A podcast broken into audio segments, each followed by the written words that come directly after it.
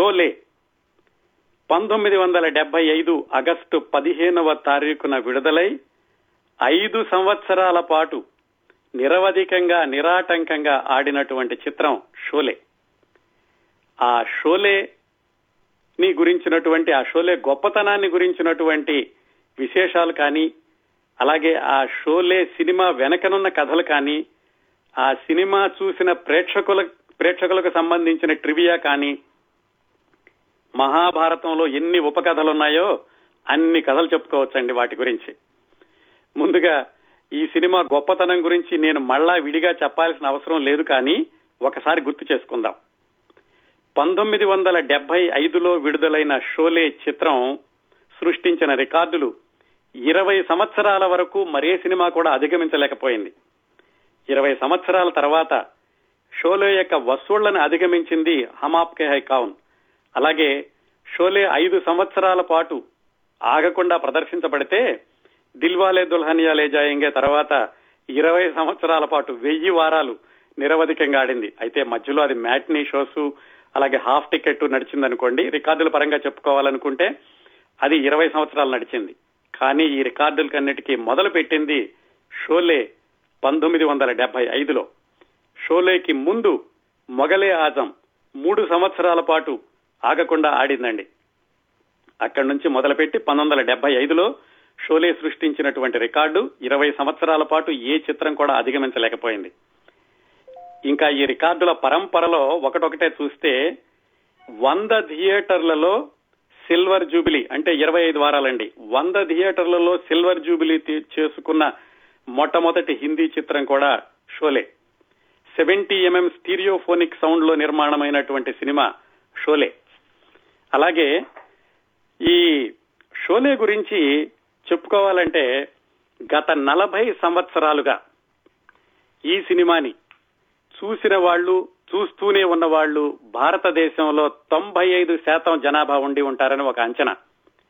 అంటే నలభై సంవత్సరాల క్రితం ఉన్నవాళ్ళే కాదండి తర్వాత వచ్చిన తరాలు కూడా చూస్తూనే ఉంటేనే కదా మరి తొంభై ఐదు శాతం మించినటువంటి జనాభా చూశారు అని చెప్పుకోవడానికి అలా చూస్తూనే ఉన్నారు. ఆ రోజుల్లో అంటే ఈ షోలే విడుదలైనటువంటి రోజుల్లో ఒక్కొక్కళ్ళు కూడా నేను ఇరవై సార్లు చూశాను నేను ముప్పై సార్లు చూశాను అని చెప్పుకోవడం చాలా ప్రతిష్టాత్మకంగా ఉండేది. ఈ సినిమా అంతటినీ కూడా ఒకే ఒక్క చిన్న పదంలో చెప్పండి అంటే అల్టిమేట్ క్లాసిక్ అంటారు సినిమా పండితులు. ఈ సినిమాలో పాత్రల పేర్లన్నీ కూడా భారతదేశ ప్రజల్లోకి ఎలా వెళ్ళిపోయినాయి అంటే పౌరాణిక కథల్లోని పాత్రలు ఎలా వెళ్ళాయో అలా వెళ్ళిపోయినాయండి.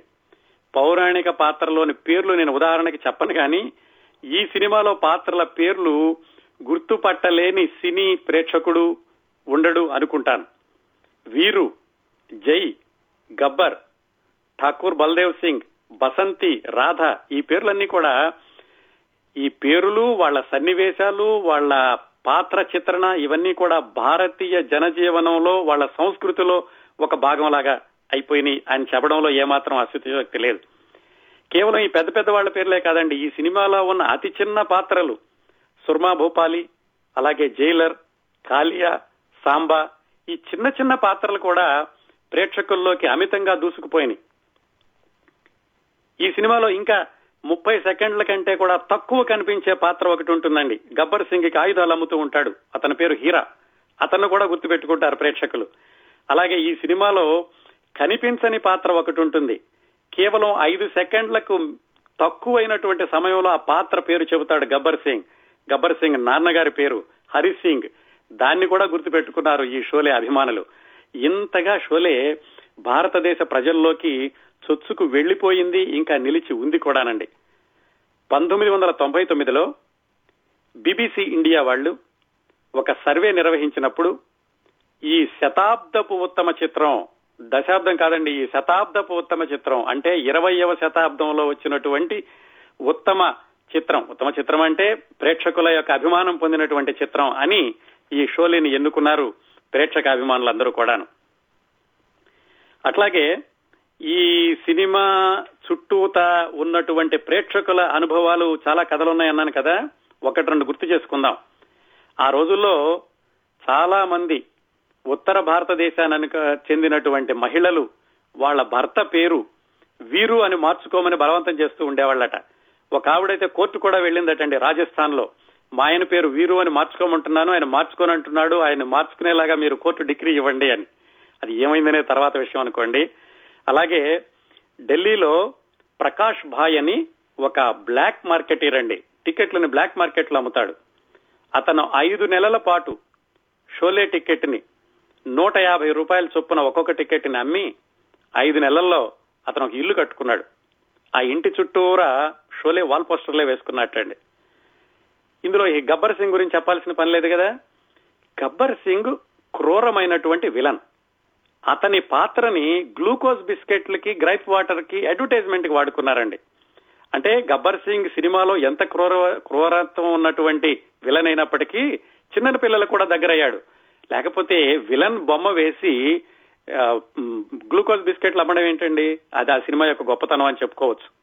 అలాగే సినిమాలో పాటలు మాటలు ఇందాక చెప్పినట్టుగానే కిత్నే ఆద్మీతే అనగానే మీరు చెప్పేశారు ఆ సినిమా పేరు. అలాగే తుమార్ అనామ్ క్యాహే బసంతి అరే ఓ సాంబా ఇలాంటివన్నీ కూడా ప్రజల్లోకి ఒక సామెతల్లాగా వెళ్ళిపోయినాయి. ఈ సినిమాలో ఇంకొక డైలాగ్ ఉంటుంది. ఒకటేమిటండి అన్ని డైలాగు కూడా అందరికీ తెలిసినయే.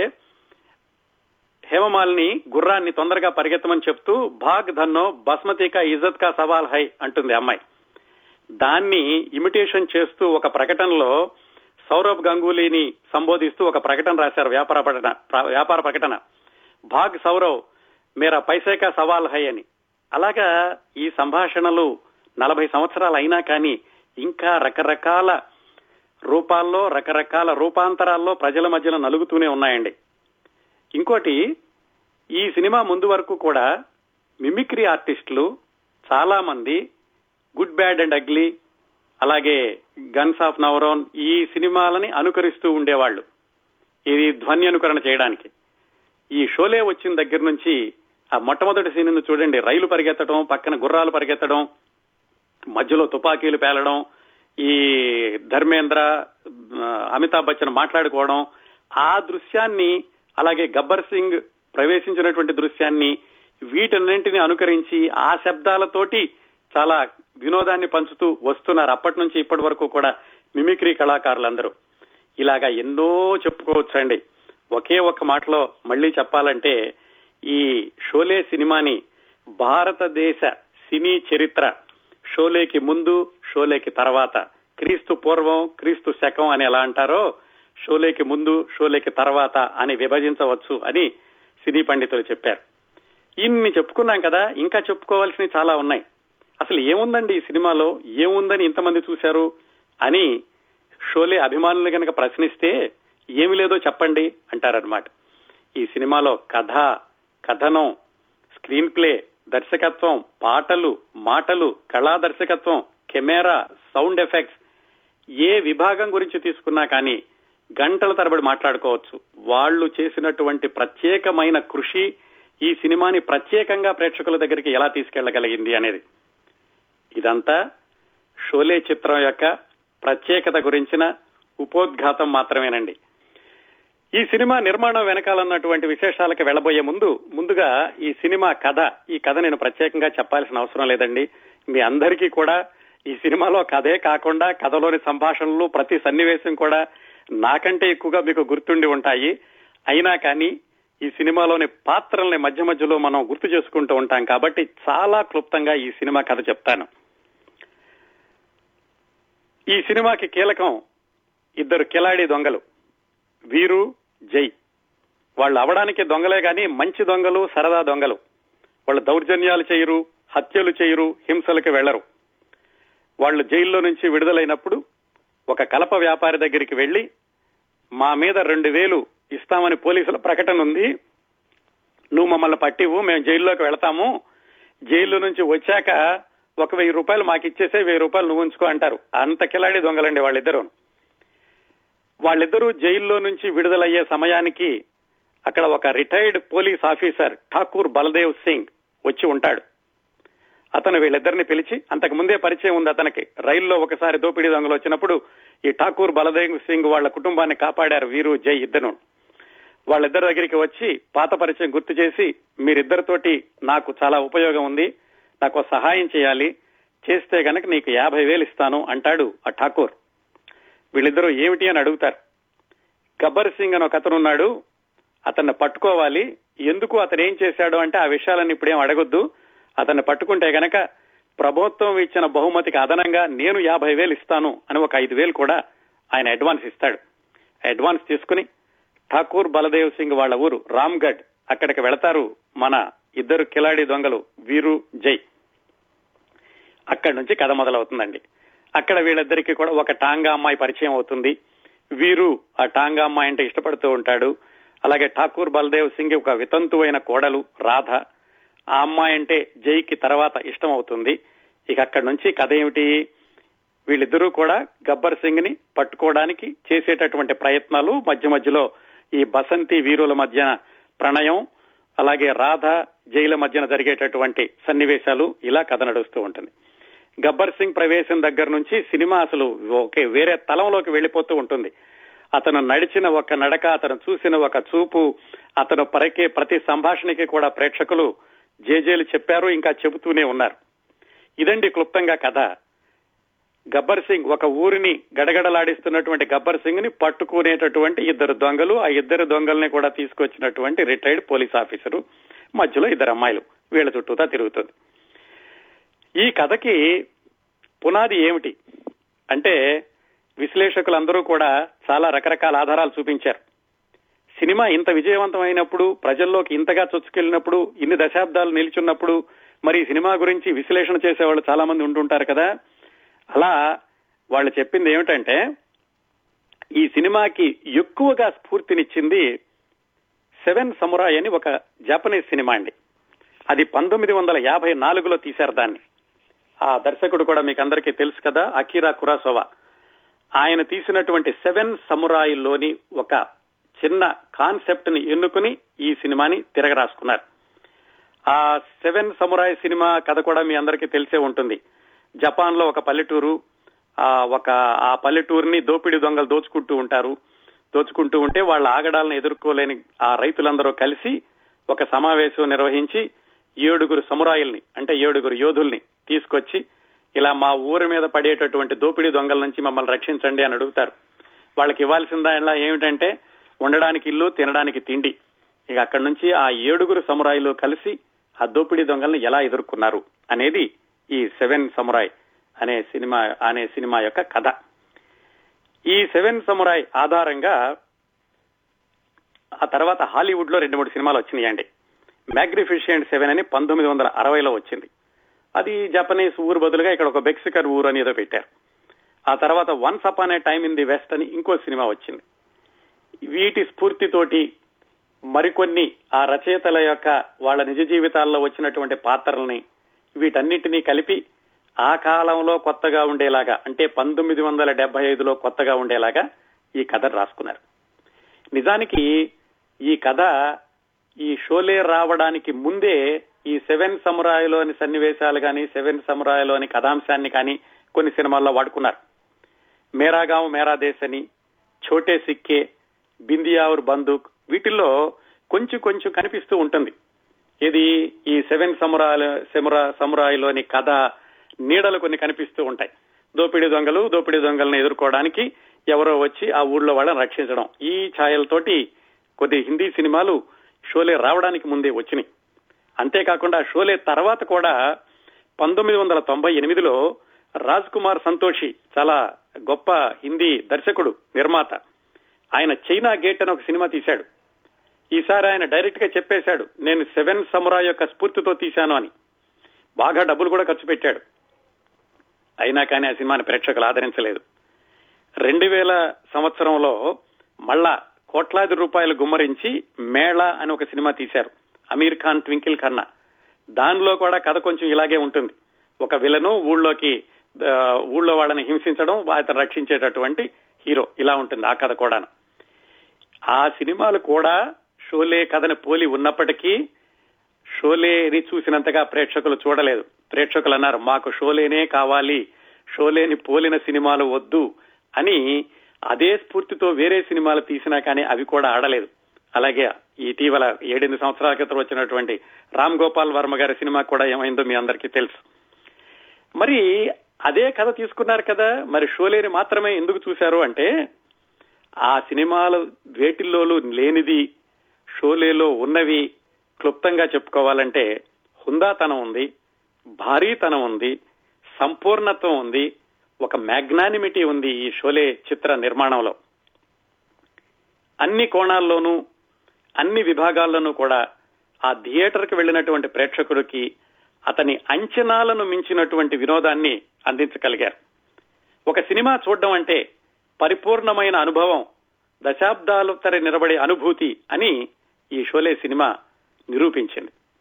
ఇదండి ఈ సినిమా కథ వెనకాల ఎంత స్ఫూర్తి ఉన్నా కథ ఎలా రాసుకున్నా దాన్ని తెర మీదకి ఎక్కించేటటువంటి విధానము అఫ్ కోర్స్ కథలో పటుత్వం కూడా ఉండాలి. అన్నీ కలిసి షోలేని ఈ సినిమా చరిత్రకి ఒక పాఠ్య గ్రంథం అనేలాగా నిలబెట్టినాయి. బిఫోర్ షోలే ఆఫ్టర్ షోలే అనేలాగా. షోలే ఈ చిత్ర నిర్మాణం వెనకాల ఉన్నది నిర్మాత ఒక తండ్రి దర్శకుడు కొడుకు. ఈ నిర్మాత జిపి సిప్పి గోపాల్ దాస్ పరమానంద్ సిప్పి. అసలు ఈయన ఎవరు? ఎక్కడి నుంచి వచ్చారు? షోలే వరకు ఆయన వెనకాల జరిగినటువంటి కథనం ఏమిటి? ఆ విశేషాల్లోకి వెళితే జిపి సిప్పి నిజానికి ఆయన లాయర్ చదువుకున్నాడు. కానీ చిన్నప్పటి నుంచి కూడా వ్యాపారాలంటే విపరీతమైనటువంటి ఆసక్తి. నిజంగా చెప్పాలంటే ఆయన అవకాశాలతోటి జూదం ఆడుతూ ఉండేవాడట. అవకాశాలు ఎక్కడ ఉంటాయి వాటిని అందిపుచ్చుకోవడం ఎలాగా ముందుకు వెళ్ళడం ఎలాగా ఇలాంటి వాటిలో ప్రయోగాలు చేస్తూ ఉండేవాడు చిన్నప్పటి నుంచి కూడాను. పంతొమ్మిది వందల నలభై ఏడు ప్రాంతాల్లో ఈ సిప్పీస్ అంటే జీపీ సిప్పి వాళ్ళ పెద్దవాళ్ళు వీళ్ళందరూ కూడా కరాచీ నుంచి బొంబాయికి వచ్చారు. బొంబాయిలో స్థిరపడ్డారు. అక్కడి నుంచి ఈ జీపీ సిప్పి ఇంత స్థాయికి ఎలా చేరుకున్నాడు అనడానికి చాలా కథలు చెబుతూ ఉంటారు బొంబాయిలో చిత్ర పరిశ్రమలోని పెద్దవాళ్ళు ఆ ఆతరం వాళ్ళందరూ కూడాను. అందులో ఒక కథ ఏమిటంటే వాళ్ళు చెప్పేది బొంబాయి వచ్చిన కొత్తలో జీపీ సిప్పి ఏ వ్యాపారం చేద్దామని ఆలోచిస్తూ ఉండగా ఒకరోజు కొలాబాలో హోటల్లో కూర్చుని భోజనం చేస్తున్నట్ట. చేస్తుంటే మధ్యాహ్నం పూట ఆయన భోజనానికి వెళ్ళేటప్పుడు బాగానే ఉంది హోటల్. ఆయన భోజనం అయిపోయి తలెత్తి చూసేసరికి హోటల్ ముందు పెద్ద క్యూ ఉంది. అక్కడ వాళ్ళని అడిగాడట ఏమిటండి ఇంతమంది బయట వరుసలో నుంచున్నారు అంటే? చుట్టుపక్కల ఆఫీసులు ఉన్నాయి. ఇక్కడ భోజనం హోటల్ ఇది ఒకటేను. అందుకని ఇంతముందు ఎంతమంది ఇక్కడ బయట వేచి చూస్తున్నారని చెప్పారట. అలాంటప్పుడు అక్కడే ఒక హోటల్ పెడితే బాగుంటుంది కదా అనుకున్నాడు. కానీ హోటల్ పెట్టాలంటే ముందుగా స్థలం కావాలి. ఆ పక్కన ఉన్నటువంటి ఒక స్థలం ఏదో అడిగాడట బిల్డింగ్లో అడిగితే ఆయన ఐదు వేల రూపాయలు అడ్వాన్స్ ఇవ్వమని అన్నాడు. ఈయన జేబులో చూసుకున్నాడు జీపీ సిప్పి జేబులో వంద రూపాయలు ఉన్నాయి కానీ అక్కడతో వదిలిపెట్టలేదు. వదిలిపెడితే జీపీ సిప్పి ఎలా అవుతాడు? ఆయన ఏం చేశాడు? ఆ వంద రూపాయలు పట్టుకుని బ్యాంక్కి వెళ్ళి బ్యాంక్లో అకౌంట్ ఓపెన్ చేసి చెక్ బుక్ తీసుకున్నాడు. మళ్ళా వెనక్కి వచ్చి ఈ బిల్డింగ్ యజమానికి ఐదు వేల రూపాయలు చెక్ రాశాడు. ఆయన దగ్గర పేపర్లు తీసుకున్నాడు. ఆ పేపర్లు తీసుకుని మళ్ళీ బ్యాంకుకి వచ్చి బ్యాంకులో తాకట్టు పెట్టాడు. బ్యాంక్ వాళ్ళ దగ్గర అడ్వాన్స్ తీసుకుని మళ్ళా తీసుకొచ్చేసి ఆ ఆ యజమానికి ఐదు వేల రూపాయలు కట్టాడు.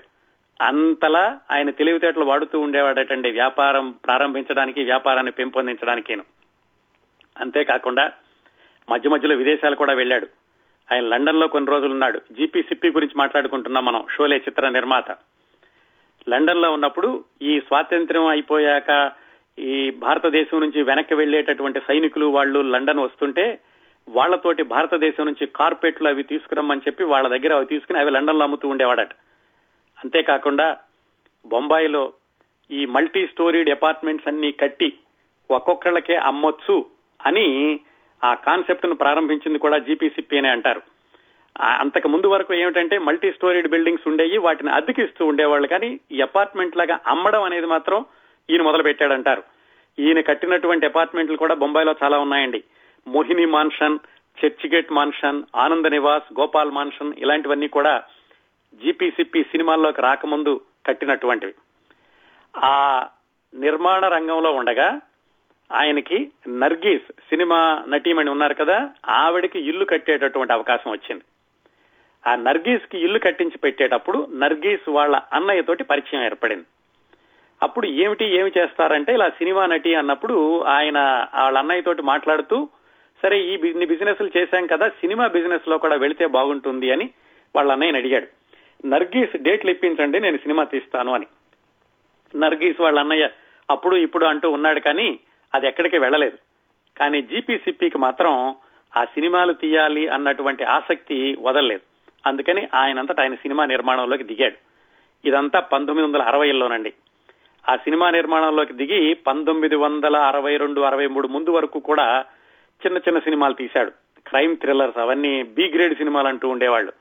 Black cat mister X light house ఇలాంటి చిన్న చిన్న సినిమాలు తీశాడు. అలా తీసుకుంటూ వచ్చి పంతొమ్మిది వందల అరవై ఐదు వచ్చేసరికి కాస్త ఒక మాదిరి సినిమాలు ప్రజల్లోకి వెళ్ళగలిగే సినిమాలు గౌరవప్రదమైన సినిమాలు మొదటి మొదటి వరుసలో నిలిచేటటువంటి సినిమాల నిర్మాతగా అవతారం ఎత్తాడు. మేరే సనం జోహార్ మెహమూదీన్ గోవా బ్రహ్మచారి బంధన్ ఇలాంటి సినిమాలన్నీ తీసేసరికి ఆ జీపీసిపికి ఒక డీసెంట్ నేమ్ వచ్చింది అప్పటికి. ఈయన మంచి సినిమాలు తీస్తాడు విజయవంతమైనటువంటి చిత్రాలు తీస్తాడు ప్రేక్షకులు నచ్చే కాలక్షేపం వచ్చేటటువంటి సినిమాలు తీస్తాడు అన్న పేరు తెచ్చుకున్నాడు పంతొమ్మిది వందల అరవై ఐదు తర్వాత జీపీ సిప్పి మరి వీళ్ళ అబ్బాయి రమేష్ సిప్పి ఆయన ఎలా వచ్చాడు సినిమాల్లోకి? ఈ పంతొమ్మిది వందల అరవై ఐదులో ఇన్ని సినిమాలు తీశాక పంతొమ్మిది వందల డెబ్బై ఒకటిలో వాళ్ళ అబ్బాయి రమేష్ సిప్పి తోటి మొట్టమొదటిసారిగా ఆయన దర్శకుడిగా రమేష్ సిప్పి దర్శకుడిగా జీపీ సిప్పి నిర్మించిన చిత్రం అందాజ్. ఆ సినిమా వరకు కూడా ఈ రమేష్ సిప్పి ఎలా నడుచుకుంటూ వచ్చాడు అసలు రమేష్ సిప్పి నేపథ్యం ఏమిటి? అంటే జీపీ సిప్పి వాళ్ళ అబ్బాయి అని తెలుసు కానీ ఏం చదువుకున్నాడు ఎలా వచ్చాడు సినిమాల్లో కానీ చూస్తే అతనికి ఊహ తెలిసేటప్పటికే వాళ్ళ నాన్నగారు మంచిగా సినిమాలు అవి తీస్తున్నాడు బాగా ఉన్నవాళ్ళే ఏమి డబ్బులకి వాటికి కూడా ఏమి లోటు లేని కుటుంబమే. సెంట్ జావియర్స్ హై స్కూల్ దానిలో చదువుకుంటూ ఉండేవాడు రమేష్ సిప్పి. వాళ్ళ నాన్న జీపీ సిప్పి సినిమాలు తీస్తూ ఉండగా. ఆయనకి ఆరేడు సంవత్సరాల వయసు ఉన్నప్పటి నుంచే వాళ్ళ నాన్నగారి సినిమా ఆఫీస్కి వెళ్ళడం ఆ సినిమా వ్యవహారాలని వాళ్ళు ఏం మాట్లాడుకున్నారో మాట్లాడుకుంటున్నారో వినడం ఆ సినిమా నిర్మాణం ఎలా జరుగుతుంటుందో చూడడం ఇలాంటివన్నీ కూడా ఆయనకి ఏడెనిమిది సంవత్సరాల వయసు నుంచే అలవాటైంది తొమ్మిది సంవత్సరాల వయసు ఉండగా రమేష్ సిప్పి షాహెన్ షాబ్ అని ఒక సినిమా వచ్చింది. ఆ సినిమాలో అచలా సత్యదేవ్ అని ఒక నటీమణి ఉంటుంది. ఆమె కొడుకుగా ఒక నిమిషం ఉండేటటువంటి పాత్ర వేశాడు. అంతే ఒక్కసారి ఆ సినిమా లైట్లు చూశాక ఆ సినిమా స్టూడియో వాతావరణం చూశాక రమేష్ సిప్పికి ఆ పది సంవత్సరాల వయసులోనే ఏమైనా సరే సినిమా రంగంలోనే సెటిల్ అవ్వాలి అనేటటువంటి దృఢమైన నిర్ణయాన్ని తెచ్చుకున్నాడు. కానీ ఆయన వయసు వచ్చి అప్పటికి పది సంవత్సరాలే. వాళ్ళ నాన్న చదువుకోరా బాబు అని చెప్తున్నాడు. ఈయన స్కూల్కి వెళుతున్నాడు కానీ చదువు వంట పట్టట్లేదు. ఎంతసేపు ఎప్పుడు స్కూల్ అయిపోతుందా నాన్న దగ్గరికి వెళదామా స్టూడియోల చుట్టూదా తిరుగుదామా అని ఉంటూ ఉండేది. సరే అస్తుపిస్తుగా ఎలాగో హై స్కూల్ ఇంటర్మీడియట్ పూర్తి చేశాడు. అప్పుడు జీపీసీపీ ఏం చేశాడంటే వాళ్ళ అబ్బాయిని చదువు కొంచెం మోస్తరుగా చదువుతున్నప్పటికీ బాగా చదివిద్దామని లండన్ పంపించాడు లండన్ స్కూల్ ఆఫ్ ఎకనామిక్స్లో అక్కడికి వెళ్ళి ఒక ఆరేడు నెలలు ఉన్నాడు ఈ రమేష్ సిప్పి. అప్పటికే ఆయన వయసు పదహారు పదిహేడు సంవత్సరాలు ఉంటుంది. ఆ రెండు నెలలు ఉన్న తర్వాత వాళ్ళ నాన్నకి ఉత్తరం రాశాడు. నానా నేను ఇక్కడ చదవలేను. నా మనసంతా కూడా బొంబాయి వచ్చేసి ఆ స్టూడియోల చుట్టూతోనే తిరుగుతోంది. ఇక్కడ ఉన్నా గాని వృధా. అందుకే నేను వెనక్కి వచ్చేస్తాను. ఏమంటావు అని. జీపీసిప్పి కేవలం చదువు మీదనే ఆధారపడినటువంటి వ్యక్తి కాదు. మనిషి ఎలాగైనా బ్రతకగలడు అని ఆయనకు బాగా తెలుసు. అందుకని మరో మాట లేకుండా సరే రాబాయ్ వచ్చేసే అన్నాడు. అక్కడి నుంచి ఒక ఆరు నెలలు అక్కడ చదివాక వెంటనే వెనక్కి వచ్చేశాడు రమేష్ సిప్పి. రాగానే వెంటనే స్టూడియోల చుట్టూ తిరగడం కాకుండా అక్కడ బొంబాయిలో బొంబాయి యూనివర్సిటీలో సైకాలజీ కోర్సులో చేరాడు. కొన్ని కోర్సులు ఉంటాయండి. పెద్దగా స్కూల్కి వెళ్ళాల్సిన అవసరం ఉండదు పెద్దగా ఒత్తిడి ఉండదు అనుకునేటటువంటి కోర్సులు. అలాగా సైకాలజీ కోర్సులో పేరు నమోదు చేయించుకుని చేసే పని మాత్రం కాలేజీ అయిపోగానో మధ్యలో ఖాళీ ఉంటేనో వచ్చేసి నాన్నగారి సినిమా నిర్మాణంలోనూ అలాంటి వాటిల్లో స్టూడియోలకు వెళ్ళడం షూటింగ్లు చూడడం ఇలా చేస్తూ ఉండేవాడు. అతని వయసు కేవలం పదిహేడు పద్దెనిమిది సంవత్సరాలు అప్పటికి. మనం ఈ షోలే దర్శకుడు రమేష్ సిప్పి గురించి మాట్లాడుకుంటున్నామండి. జీపీ సిప్పి వాళ్ళ అబ్బాయి. ఆ సమయంలో వాళ్ళ నాన్నగారు జోహార్ మెహమూద్ ఇన్ గోవా అనే సినిమా తీస్తున్నాడు. ఆ సినిమా సెట్లకు వెళ్ళినప్పుడు ఆ సినిమాలో పనిచేసే వాళ్ళు అలాగే దర్శకుడు అలాగే కథలు రాసేవాళ్ళు మాటలు రాసేవాళ్ళు ఉంటారు కదా? వాళ్ళ చుట్టూతా వెళుతూ వాళ్ళకు కూడా సలహాలు ఇవ్వడం ప్రారంభించాడు. వాళ్ళు చెప్పారు బాబు రమేష్ నువ్వు మీ నా నిర్మాత గారి అబ్బాయి అయితే అయ్యుండొచ్చు కానీ మాకు సలహాలు ఇచ్చేదంత వయసు లేదు నువ్వు నోరు మూసుకుని కూర్చో అన్నారు. నిజంగానే నోరు మూసుకునే కూర్చున్నాడు. ఆయన నిర్మాత గారు అబ్బాయిని కదా అని భేషజంతో ఎదురు తిరగలేదు. ఎందుకంటే సినిమాల్లో ముందుకెళ్ళాలంటే ఎంత అనుభవం కావాలో ఆ కురవాడికి తెలుసు. చాలా మందిని చూస్తున్నాడు కాబట్టి. అక్కడి నుంచి ఏడు సంవత్సరాల పాటు అతను అసిస్టెంట్ డైరెక్టర్గా అసోసియేట్ డైరెక్టర్గా చేశాడు. మెహబూబ్ లాంటి కొన్ని సినిమాలకైతే అతను దర్శకుడి దగ్గర వాళ్ళ నాన్నగారు కాదు అది వేరే ప్రొడక్షన్. దర్శకుడి దగ్గర ఏడవ అసిస్టెంట్ డైరెక్టర్గా చేరి దానికి ఆ రమేష్ సిప్పి అప్పుడు చేసినటువంటి పని ఏమిటంటే హీరోయిన్ సాధన యొక్క చెప్పులు ఆవిడ ఎక్కడికి వెళితే అక్కడికి చెప్పులు మోసుకుంటూ వెళ్ళడం. అలా కూడా చేశాడండి రమేష్ సిప్పి. అంత చేసి ఒక ఏడెనిమిది సంవత్సరాలు ఆయనకు అనుభవం వచ్చాక అప్పటికి వాళ్ళ నాన్నగారికి కూడా మంచి సినిమా నిర్మాత అని పేరు వచ్చింది. పంతొమ్మిది వందల అరవై ఎనిమిది అరవై తొమ్మిది వచ్చేసరికి. పంతొమ్మిది వందల అరవై తొమ్మిదిలో రమేష్ సిప్పి చెప్పాడు వాళ్ళ నాన్నకి ఇక నేను కూడా దర్శకత్వం చేయడానికి సిద్ధంగా ఉన్నాను. నాకు బాగా అనుభవం వచ్చిందని. వాళ్ళ నాన్నగారు కూడా డబ్బులు పెట్టడానికి ఏమాత్రం వెనకాడలేదు. ముందే చెప్పుకున్నాం కదా జీపీసీపీ అవకాశాలతోటి జూదమాడుతూ ఉండేవాడు అని సరేరా అబ్బాయి చెయ్యి అన్నాడు. ఆ అందాజు సినిమా అలా మొదలైంది. ఆ అందాజు సినిమాకి ఆ మాటలు కథ రాసింది గుల్జార్.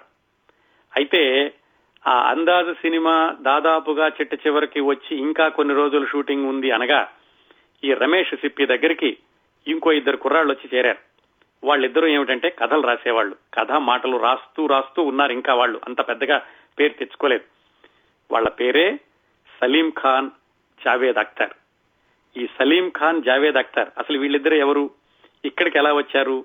రమేష్ సిప్పి దగ్గరికి ఈ అందాజ్ సినిమా చివరి నిర్మాణ నిర్మాణం చివరిలో ఉండగా వచ్చి ఎలా చేరగలిగారు? క్లుప్తంగా చూద్దాం. సలీం ఖాన్. ఆయనది ఇండోర్. వాళ్ళ నాన్నగారు పెద్ద పోలీస్ ఆఫీసర్. చాలా మంచి పర్సనాలిటీ ఉండేవాడు సలీం ఖాన్. ఆయన ఎక్కడో ఒక పెళ్ళిలో అమర్నాథ్ అనేటటువంటి ఒక సినిమా దర్శకుడు చూసి బ్రహ్మాండంగా ఉన్నావు అబ్బాయి నువ్వు ఇక్కడ ఇండోర్లో ఎందుకు? బొంబాయి వచ్చేసేయి నీకు సినిమాల్లో వేషాలు ఇస్తానన్నాడు. సరే ఆయన మంచి పర్సనాలిటీ ఉంది తన మీద తనకు నమ్మకం ఉంది ఆ విధంగా సలీం ఖాన్ అమర్నాథ్తో కలిసి బొంబాయి వచ్చాడు. బొంబాయి వస్తే ఆయన నెలకి నాలుగు వందల రూపాయలు జీతం ఇస్తాను అని సినిమాల్లో వేషాలు ఏమి ఇచ్చాడు? చిన్న చిన్న వేషాలు ఇచ్చేవాడు. అదేదో తెర మీద ఒక నిమిషం రెండు నిమిషాలు వచ్చి వెళ్ళిపోయాయి. సరే ఇంత దూరం వచ్చాను కదా మళ్ళా ఏం ఇండోర్ వెళ్తాంలే అని సలీం ఖాన్ అలాగే కొనసాగుతూ ఉన్నాడు. అలా కొద్ది సంవత్సరాలు చేశాక ఐదారు సంవత్సరాలు చేశాక ఆ సలీం ఖాన్ కే బోరు కొట్టింది. ఏం చేస్తున్నా నేను? నెలకు ఐదు వందలు ఇస్తున్నాడు. ఈ నాకేమో గుర్తింపు ఏమి రావటం లేదు. పెద్ద పెద్ద వేషాలు వచ్చే అవకాశాలు కనిపించటం లేదు. అప్పుడు తనకు తెలిసింది నాలో ఏదో ఒక స్పార్క్ ఉంది. నేను ఈ సినిమాలన్నీ చూసి ఊహించగలుగుతున్నాను. బహుశా నేను ప్రయత్నిస్తే కథలు రాయగలనేమో అని అనుకుని అనుకుంటున్నాడు ఆయన. ఇంకా కథలు రాయడం ప్రారంభించలేదు. అలా అనుకుంటున్న రోజుల్లో ఈ సలీం ఖాన్ వేస్తున్నటువంటి చిట్ట చివరి సినిమా షర్హాది లూటేరా అని ఆ సినిమాలో ఒక చిన్న పాత్ర వేస్తున్నాడు. ఆ సినిమా నిర్మాత ఎస్ఎం సాగర్ దాని దర్శకుడు. ఆ దాంట్లో చిన్న పాత్ర వేస్తూ ఉండగా ఆ సినిమాకి క్లాప్ బాయ్ ఒకతను ఉన్నాడు అతని పేరు జావేద్ అఖ్తర్ ఆ సినిమాకి మాటలు రాసే అతను మధ్యలో ఏదో ట్రబుల్ ఇస్తుంటే ఈ ఎస్ఎం సాగర్ అన్న అతను క్లాప్ బాయ్గా ఉన్నటువంటి జావేద్ అఖ్తర్ని మాటలు రాస్తావా అని అడిగాడు.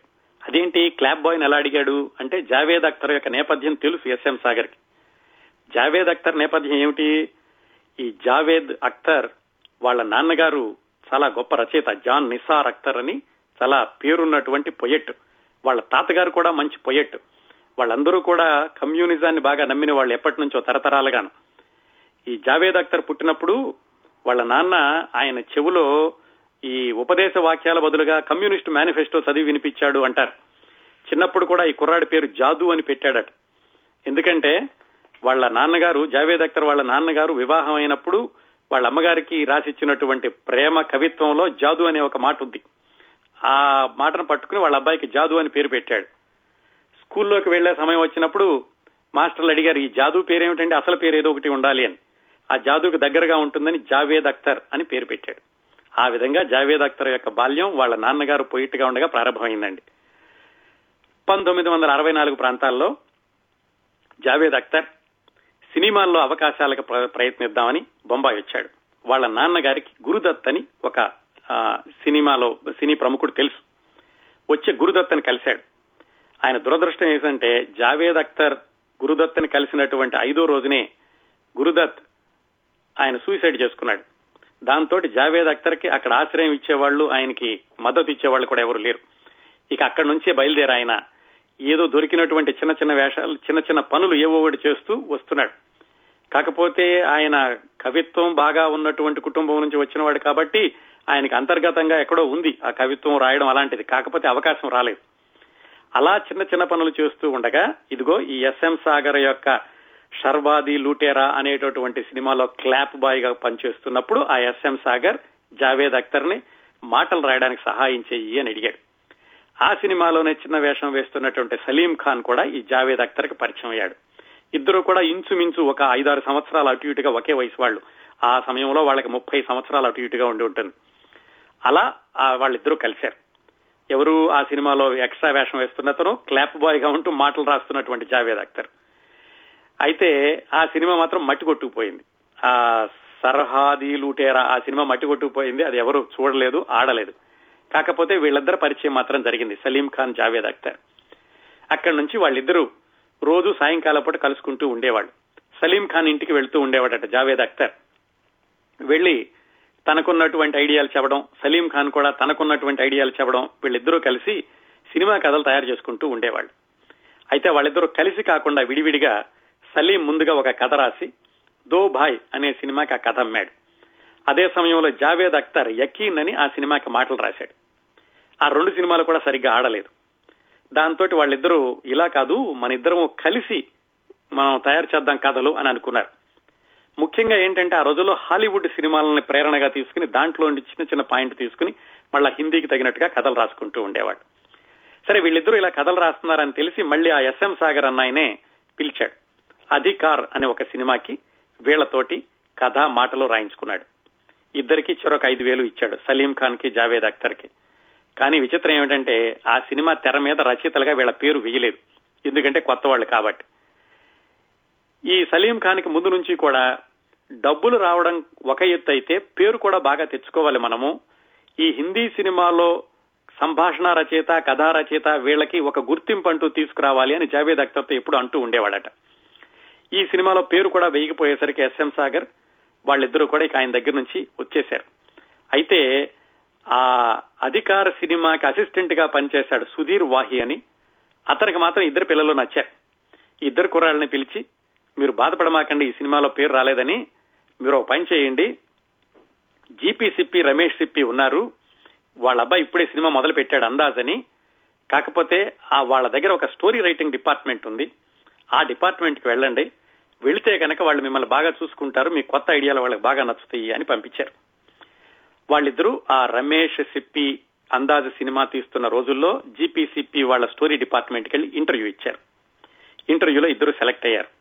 ఇంటర్వ్యూ అంటే ఏమిటి? ఏదో కథ చెప్పమన్నారు కొన్ని సంభాషణలు చెప్పమన్నారు వాళ్ళు తీస్తున్న సినిమాని ఇంకా ఎలా బాగా చేయొచ్చో చెప్పమని చెప్పమన్నారు. ఇలాంటి వాటన్నిటికీ వాళ్ళిద్దరూ కూడా వేడివేడిగా ఉన్నాయేమో వాళ్ళ ఆలోచనలన్నీను వెంటనే చెప్పేశారు. ఆ ఇంటర్వ్యూలో ఉత్తీర్ణులయ్యారు. నెలకి ఏడు వందల యాభై రూపాయలు ఇస్తామని చెప్పి వాళ్ళిద్దరినీ కూడా తమ స్టోరీ డిపార్ట్మెంట్లో చేర్చుకున్నాడు జీపీసిపి ఇదండి ఈ విధంగా జీపీసిప్పి రమేష్ సిప్పి సలీం ఖాన్ జావేద్ అఖ్తర్ ఆ విధంగా కలిశారనమాట ఈ రమేష్ సిప్పి అందాజు సినిమా అయిపోయాక అది ఒక మాదిరిగా ఆడింది. ఫ్లాప్ అని చెప్పుకోవడానికి లేదు బ్రహ్మాండమైన సక్సెస్ అని చెప్పుకోవడానికి లేదు. ఆ తర్వాత సీతా ఔర్ గీతా సినిమా తీశాడు. ఈ సీతా ఔర్ గీతా సినిమా మీ అందరికీ తెలుసు. తెలుగులో రాముడు భీముడు వస్తే దాన్ని హిందీలో రామౌర్ శ్యామ్ అని తీస్తే ఆ మగవాళ్ళని ఆడవాళ్ళని చేసి సీతా ఔర్ గీత సినిమా తీశాడు రమేష్ సిప్పి దానికి మాటలు రాసింది కథ రాసింది కూడా వీళ్ళిద్దరు. ఎవరు? సలీం జావేద్ సలీం ఖాన్ జావేద్ అఖ్తర్ అయితే అక్కడ చిన్న పొరపాటు ఏం జరిగింది? అందాజులో అయితే ఎలాగూ వీళ్ళు మొదటి రచయితలు కాదు. గుల్జార్ రాసిన దానికి ఏదో వాళ్ళు చిన్న చిన్న ఇది చేశారు. ఈ సీతావర్ గీతాకి మాత్రం పూర్తిగా వీళ్ళే రాశారు. కానీ ఆ రమేష్ సిప్పి తెర మీద సిప్పి స్టోరీ డిపార్ట్మెంట్ అని రాశాడు కానీ వీళ్ళిద్దరు పేర్లు వేయలేదు. దాంతో సలీం ఖాన్కి విపరీతమైన కోపం వచ్చింది.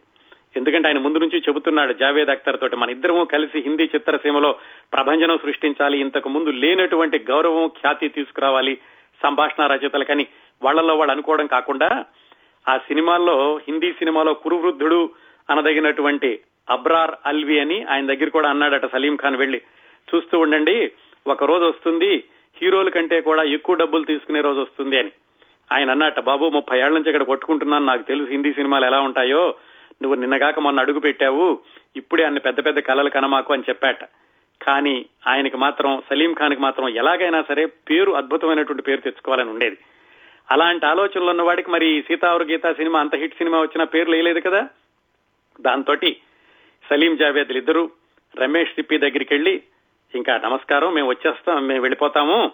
మా పేరు వేయకపోతే కనుక మీ దగ్గర పనిచేయం ఇంకా అని చెప్పారు. అంత కోపంతో వెళ్ళిపోయే వాళ్ళని కేవలం పదిహేను నిమిషాల్లో చల్లార్చాడట రమేష్ సిప్పి. ఎందుకంటే వాళ్ళు వ్యాపారస్తులు వాళ్ళకి బాగా తెలుసు ఎవరి విలువ ఎంత ఉంటుందో కూడా వాళ్ళిద్దరిని వెనక్కి పిలిచి జరిగిందేదో జరిగిపోయింది అది పట్టించుకోమాకండి. తర్వాత సినిమా మాత్రం పూర్తిగా మీదే. నేను తీసే సినిమా అంతటికీ కూడా కర్త కర్మక్రియ మీరే అవుతారు. మీకు పేరు వేయడమే కాదు సర్వాధికారాలు మీకే ఇస్తాను మాతో ఉండండి అని వాళ్ళ కోపాన్ని చల్లార్చి తన దగ్గరే ఉంచుకున్నాడు రమేష్ సిప్పి. ఇది జరిగిందండి. షోలే అనుకోవడానికి ముందు వరకు ఇన్ని కథలు జరిగినాయి. ఈ రచయితల ద్వయము అలాగే నిర్మాత దర్శకుల వెనకాల.